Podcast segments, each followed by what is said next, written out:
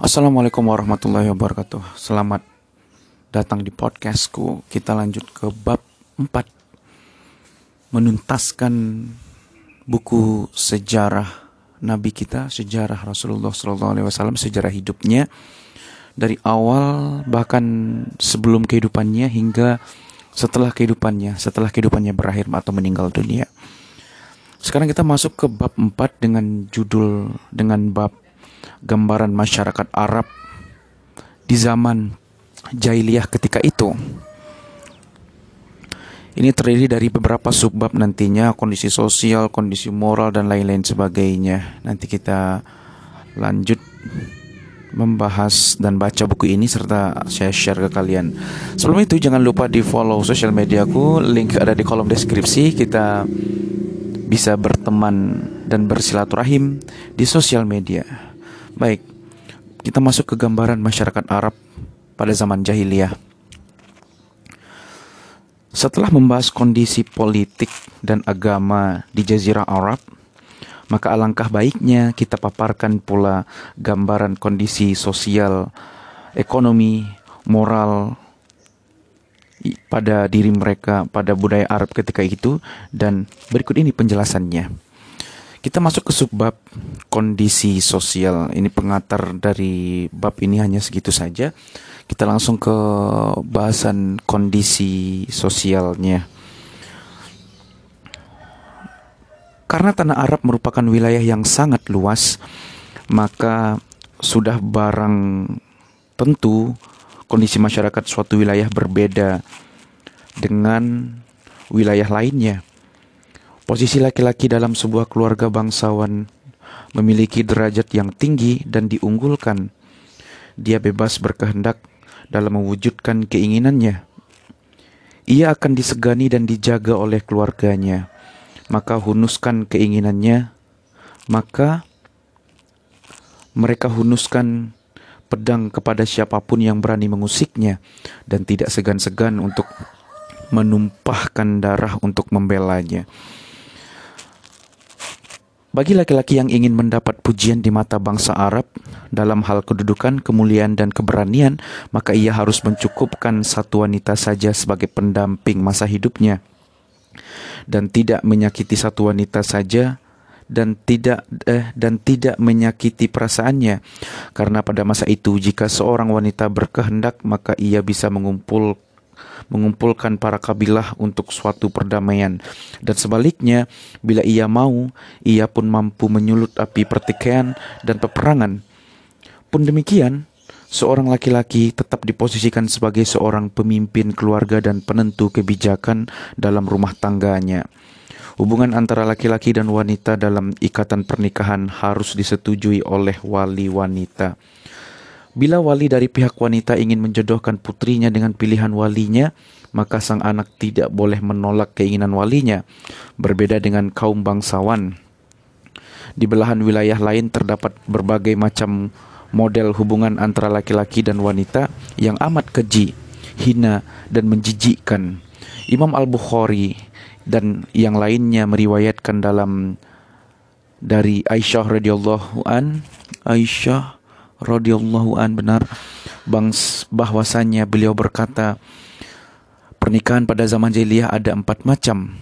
Yang pertama, sebagaimana umumnya pernikahan hari ini, seorang lelaki menemui wali wanita, kemudian melamar wanita yang ada di bawah perwaliannya, membayar mahar, lalu menikahinya. Ini seperti kondisi normal yang ada di budaya Islam saat ini. Sedangkan yang kedua, seorang laki-laki berkata kepada istrinya yang sudah bersih dari darah haid, Pergilah kamu kepada si fulan, ajaklah ia supaya mau membuahi rahimmu. Setelah itu sang suami akan menjauhi istrinya dan tidak menggaulinya hingga nampak jelas kehamilan pada istrinya. Jika telah nampak kehamilan dari hubungan istrinya dengan laki-laki yang ditunjuk suaminya untuk membuahi rahim sang istri, suaminya boleh berkumpul lagi dengan istrinya. Hal itu dilakukan guna memperbaiki keturunan. Model pernikahan seperti ini dinamakan dengan nikah al-istibda. Jadi istrinya kalau lagi haid katanya disuruh uh, orang lain untuk membuai rahimnya atau ngesek lah, nyuruh orang lain untuk berhubungan badan padahal itu istrinya sendiri. Ini pernikahan jahiliyah ketika itu. Namanya nikah al-istibda. Nah, yang ketiga, model pernikahan yang ketiga, beberapa orang laki-laki kurang dari 10 orang berkumpul kesemuanya menggauli seorang wanita secara bergiliran. Wah, ini lebih parah lagi malahan. Apabila wanita itu hamil lalu melahirkan, selang beberapa hari ia akan mengutus utusan untuk mengumpulkan orang-orang yang menghamilinya atau orang yang berhubungan badan dengannya. Tidak ada seorang pun yang boleh mangkir dari undangan tersebut. Setelah semuanya berkumpul, wanita itu akan berkata, "Kalian sudah tahu untuk apa kalian saya kumpulkan di sini?" Beberapa hari yang lalu saya melahirkan seorang bayi dan bayi tersebut adalah anak kamu wahai fulan sembari menunjuk salah satu laki-laki yang dipilihnya sebagai bapak dari bayi yang dilahirkan.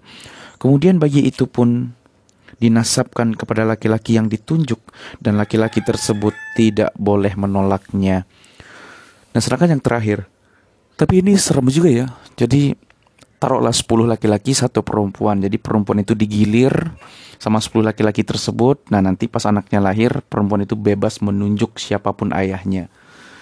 Jadi, walaupun itu bukan anak dari sperma walaupun itu bukan anak dari sperma yang laki-laki A misalnya tapi yang ditunjuk B maka dia langsung dinobatkan menjadi nasabnya menjadi anaknya wah nauzubillah serem sekali ya kalau nikah-nikah seperti itu zaman sekarang kayaknya ya masih ada cuman tidak menjadi nasab dibiarin aja begitu aja gitu baik yang keempat Sekumpulan laki-laki dalam jumlah yang banyak mendatangi seorang wanita dan berzina dengannya. Wanita itu tidak diperkenankan menolak siapa pun yang datang. Mereka adalah para pelacur. Mereka menancapkan bendera di depan pintu rumah sebagai tanda siapa yang uh, siapa yang menginginkan mereka maka ia boleh masuk dan menggaulinya. Apabila pelacur tersebut hamil kemudian melahirkan maka semua laki-laki yang pernah menggaulinya dikumpulkan kemudian diundi. Siapa yang dipilih maka dialah yang akan menjadi bapak dari bayi tersebut. Dan laki-laki yang terpilih sebagai bapak bayi itu tidak boleh mengelak menolaknya Ketika Allah Subhanahu wa taala mengutus Muhammad sallallahu alaihi wasallam dengan membawa kebenaran, dihapuslah semua bentuk pernikahan jahiliyah kecuali model nikah yang pertama, nikah sesuai dengan ajaran Islam. Yang pertama tadi. Mereka memiliki pertemuan antara laki-laki dan perempuan yang diikat di bawah kilatan pedang dan tombak terhunus.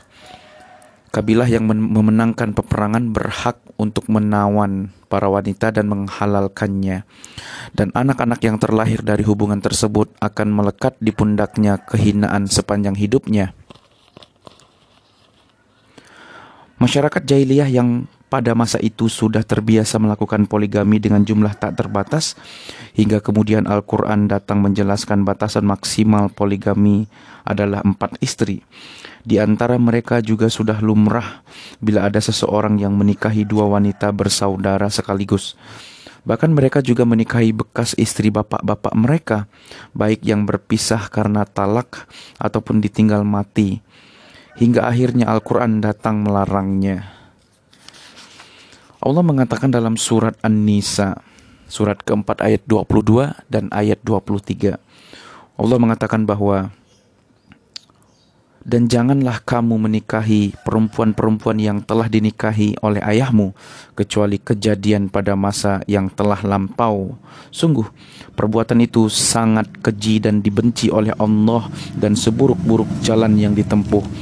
Diharamkan atas kamu menikahi ibu-ibumu anak-anakmu yang perempuan, saudara-saudaramu yang perempuan, saudara-saudara ayahmu yang perempuan, saudara-saudara ibumu yang perempuan, anak-anak perempuan dari saudara-saudaramu yang laki-laki, anak-anak perempuan dari saudara-saudaramu yang perempuan, ibu-ibumu yang menyusui kamu, saudara-saudara perempuanmu sesusuan, ibu-ibu istrimu atau mertua, anak-anak perempuan dari istrimu, anak tiri, yang dalam pemeliharaanmu dan istri yang telah kamu campuri.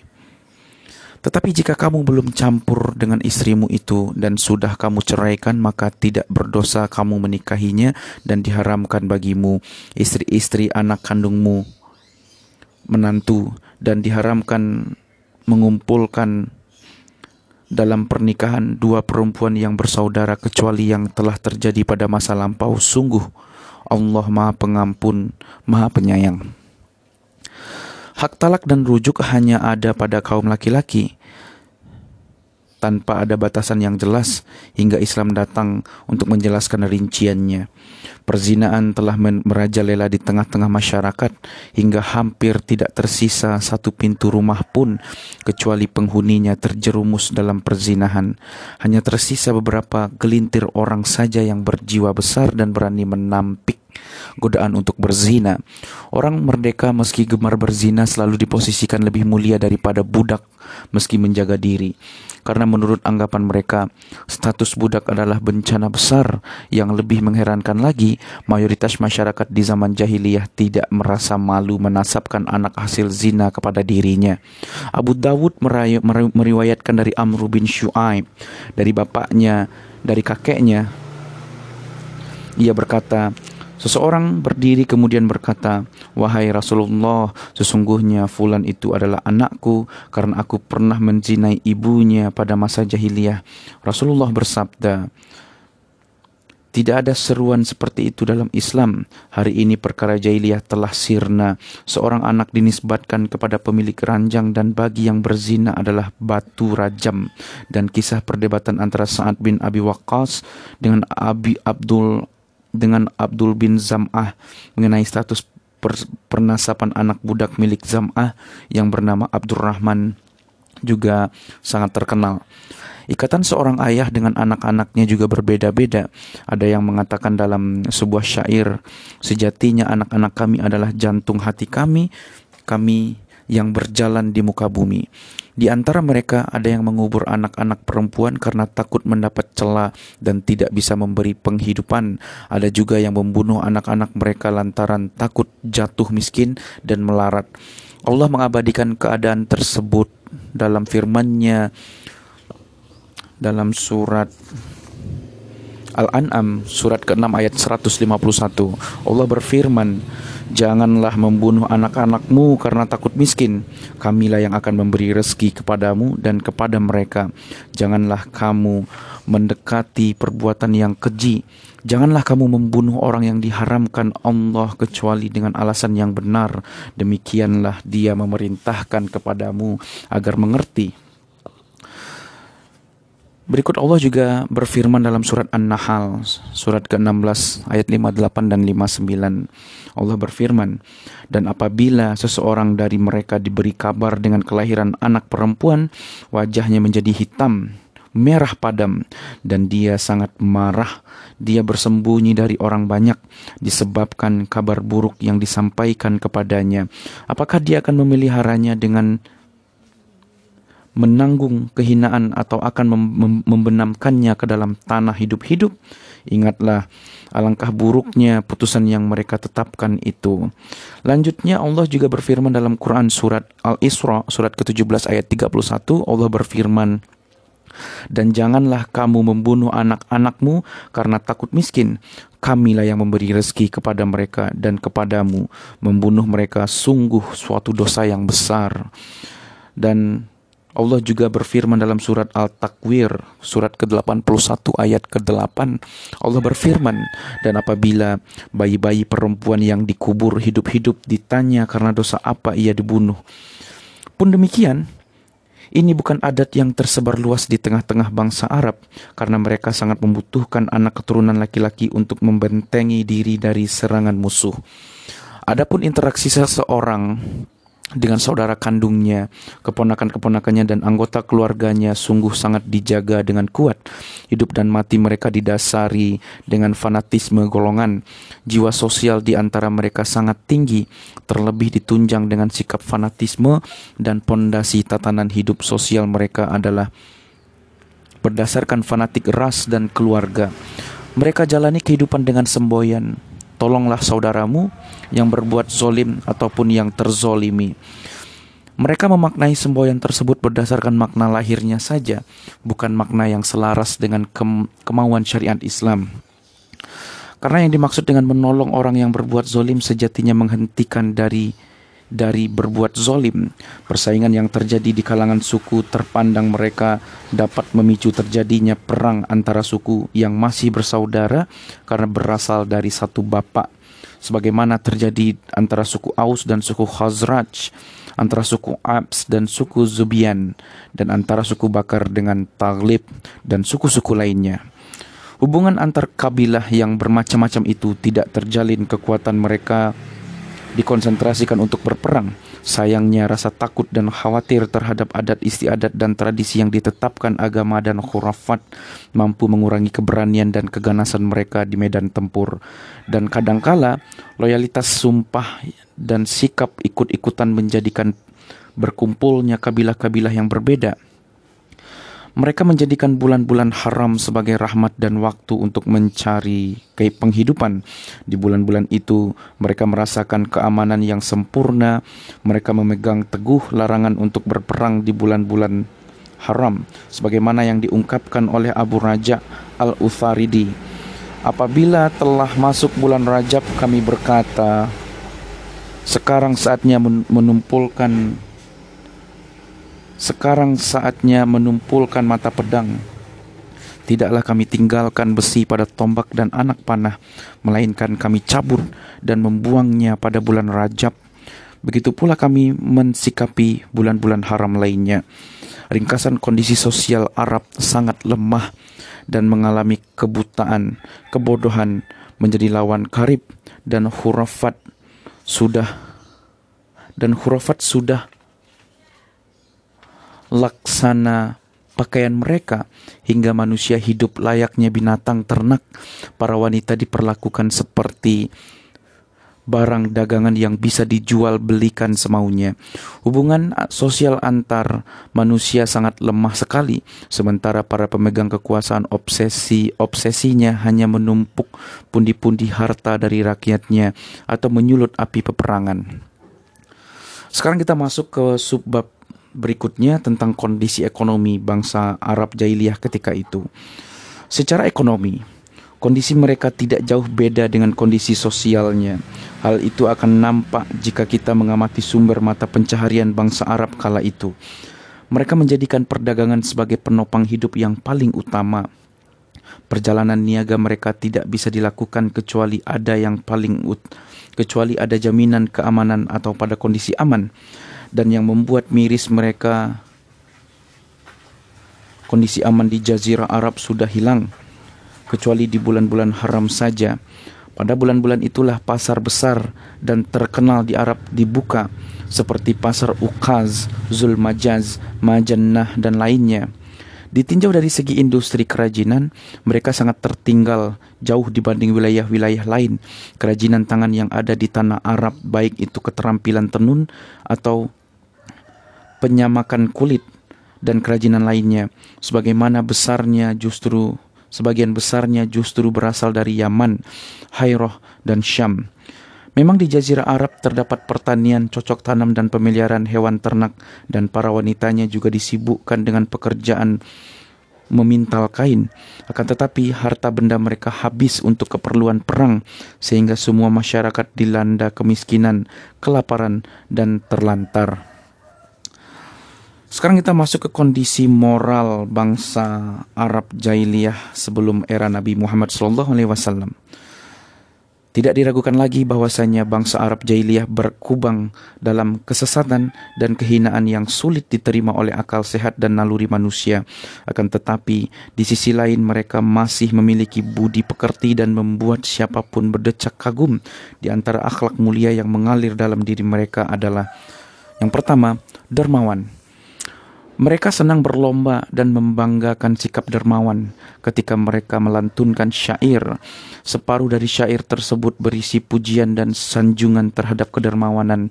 Salah satu contoh nyata kedermawanan mereka apabila mereka kedatangan tamu di malam yang sangat dingin dan perut masih kosong, sementara di rumah mereka tidak ada sesuap makanan pun. Ia tidak memiliki apa-apa kecuali unta kesayangan yang menjadi tumpuan hidupnya sekeluarga. Maka dengan senang hati dia akan mengambil untanya dan menyembelihnya malam itu demi memuliakan tamu yang bertandang ke rumahnya. Bukti lain kedermawanan mereka adalah mereka dengan rela menanggung beban diat yang besar untuk menghalangi pertumpahan darah dan menghilangkan nyawa secara sia-sia. Mereka memuji perilaku itu dan membanggakan diri di hadapan para pemimpin dan pembesar di luar Arab. Salah satu efek kedermawanan mereka adalah saling memberikan pujian dengan minuman khamar yang mereka banggakan bukan minuman khamarnya akan tetapi menjadikan minuman khamar sebagai cara untuk memuliakan orang lain. Oleh sebab itu, mereka menamai pohon anggur itu dengan nama Al-Karam, kedermawanan dan menamai khamar yang dibuat dari anggur dengan julukan Bintul Karam, putri kedermawanan. Apabila ditelisik lebih dalam buku-buku syair yang ditulis di zaman jahiliyah, maka akan didapati satu bab khusus yang membahas tentang kebanggaan dan pujian antara bin Syahdat al-Abshi bersenandung. Sungguh telah kutelak, telah kuteguk khamar seteguk demi seteguk saat siang hari di tempat mulia. Di dalam gelas kaca yang berwarna kuning kemilau, bertaburkan bunga-bunga indah nan memukau. Jika telah kuteguk arak maka tak kuhiraukan kehormatanku dan harta bendaku yang musnah. Jika aku telah mabuk kepayang, maka tak kusesali apa pun yang terjadi, karena ku tahu bahwa diriku orang yang dermawan. Efek lain yang timbul dari sifat kedermawanan mereka adalah mereka menyibukkan diri dengan judi. Mereka memandang bahwa itu adalah cara untuk merealisasikan kedermawanan karena jika mendapat keuntungan dari judi, mereka akan menyantuni orang-orang miskin dari kelebihan hartanya. Bahkan Al-Quran pun tidak mengingkari adanya manfaat dalam khamar dan judi sebagaimana firmannya. Dalam Quran surat Al-Baqarah surat kedua ayat 219 Allah berfirman, mereka bertanya kepadamu tentang khamar dan judi. Katakanlah, pada keduanya terdapat dosa yang besar dan beberapa manfaat bagi manusia, tetapi dosa keduanya lebih besar dari manfaatnya. Sekarang kita masuk ke sub-sub bab kedermawanan atau hal positif dari bangsa Arab, kondisi moralnya. Yang kedua, menepati janji. Bagi mereka, janji ibarat hutang yang harus dilunasi maka tidak heran bila mereka sangat memegang erat sebuah janji, meski harus membunuh anak-anak mereka dan menghancurkan rumah mereka. Sebagai buktinya, cukuplah kisah Hani bin Mas'ud, Asyaibani, Samuel bin Adia, dan Hajib bin Zirarah At-Tamimi yang mewakil yang mewakili. Dalam buku ini di footnote-nya dikatakan bahwa Kisah Hani sudah dijelaskan di pembahasan Raja-Raja Hairoh kemarin. Oke, kita lanjut aja. Sedangkan Samuel konon Al-Qais menitipkan sebuah baju. Oke, ini kita nggak usah kita baca lah. Kita baca aja, kita baca aja. Sedangkan Samuel kanon Al-Qais menitipkan sebuah baju besi perang yang berharga kepadanya. Setelah berita ini bocor ke telinga Haris bin Abu Shamnar al-Ghassani, ia pun menemui Samuel, ingin meminta barang titipan Al-Qais. Malangnya Samuel tidak mau memberikannya. Samuel tinggal di dalam benteng nan kokoh yang melindunginya di, dan melindunginya dari musuh secara langsung. Sayangnya salah satu putra Samuel berada di luar benteng. Melihat peluang yang ada, Haris bin Abu Shammar segera menangkap anaknya yang berada di luar benteng dan menawannya. Ia mengancam jika Samuel tidak menuruti permintaannya, maka ia akan membunuh putranya. Meski mendapat ancaman serius, Samuel tidak goyah. Ia enggan untuk mengkhianati amanat yang ada di pundaknya, meski ia harus membayar mahal lantaran Haris membunuh putra Samuel di depan mata kepalanya. Adapun kisah Hajib bahwasanya ia meminta izin kepada Kisro agar membolehkan kaumnya mengungsi di tanah perbatasan Kisro karena kemarau panjang yang menimpa mereka. Raja Kisro khawatir jikalau mereka justru membuat onar dan kerusakan, maka dia pun tidak mau memberi izin kecuali ada orang yang memberi jaminan. Hajib maju dan bersedia menjadi jaminan, bahkan ia menyerahkan busurnya sebagai bentuk keseriusan. Ia senantiasa menepati janjinya untuk menjaga kaumnya agar tidak berbuat onar dan kerusakan hingga ia meninggal dunia. Ketika kemarau panjang berakhir, mereka pun kembali ke negeri asal sebelum uh, ke negeri asal sebelum beper, sebelum kepergian putra Hajib yang bernama Atharid bin Hajib pergi menemui Raja Kisro dan meminta busur milik ayahnya. Rasa Kisro pun Raja Kisro pun mengembalikan busur tersebut karena kagum terhadap ayahnya yang menepati janji di antara mereka. Ini kisah yang uh, contoh bahwasanya orang-orang Arab itu sifatnya sering menepati janjinya. Oke, kita masuk ke kondisi moral ketiga, yaitu membela harga diri dan menolak penghinaan. Buah dari sikap ini adalah munculnya keberanian, kemauan keras, dan emosional. Mereka tidak rela mencium aroma kehinaan disematkan kepada mereka, kecuali segera menghunus pedang dan tombak, mengobarkan perang, dan tidak ragu mengorbankan jiwanya demi membela harga dirinya. Dan kondisi moral keempat adalah pantang menyerah Jika mereka sudah mem memantapkan tekad terhadap sesuatu yang mulia dan membanggakan mereka, maka tidak ada seorang pun yang mampu mengoyahkan tekadnya. Mereka akan terus berupaya untuk menganggap menggapainya meski membahayakan dirinya. Sikap moral kelima, lembut, teliti dan waspada. Jadi orang Arab itu lembut, teliti dan waspada. Sejatinya mereka suka membanggakan diri dengan dalam masalah ini, akan tetapi hal itu tidak terlalu tampak wujudnya karena mereka lebih mengedepankan keberanian dan bersegera dalam menyambut seruan perang. Sedangkan yang keenam, pola hidup yang sederhana. Masyarakat Arab kala itu tidak silau dengan gemerlap kemajuan zaman. Hal itu membuat mereka terbiasa berlaku jujur, amanah, menjauh menjauhi sifat dusta dan khianat. Nampaknya akhlak-akhlak yang mulia inilah yang menjadi sebab kenapa Allah memilih mereka untuk mengemban beban risalah yang universal, memimpin peradaban manusia serta memperbaiki kondisi masyarakat karena akhlak yang mereka aplikasikan meskipun sebagiannya mengarah kepada kejelekan dan membawa pada masalah-masalah yang memprihatinkan adalah akhlak mulia yang bermanfaat bagi umumnya masyarakat setelah mengalami perbaikan. Inilah sejatinya yang dimaui oleh Islam. Boleh jadi akhlak terbaik yang mereka kerjakan setelah memenuhi janji adalah sifat membela harga diri dan pantang menyerah. Sebab mustahil mampu menekan kejahatan dan menegakkan sistem keadilan dan kebajikan kecuali dengan sifat tersebut.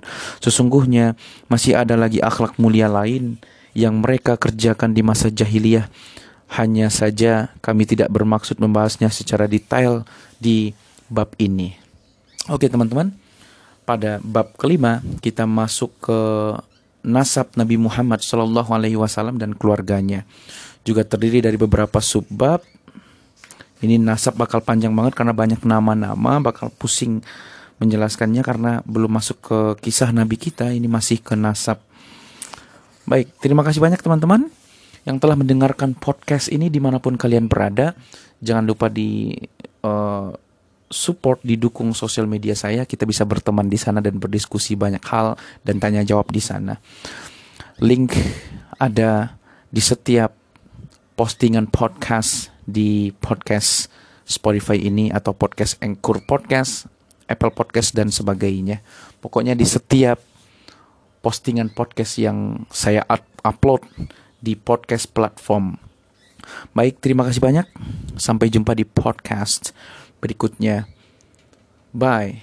Wassalamualaikum warahmatullahi wabarakatuh.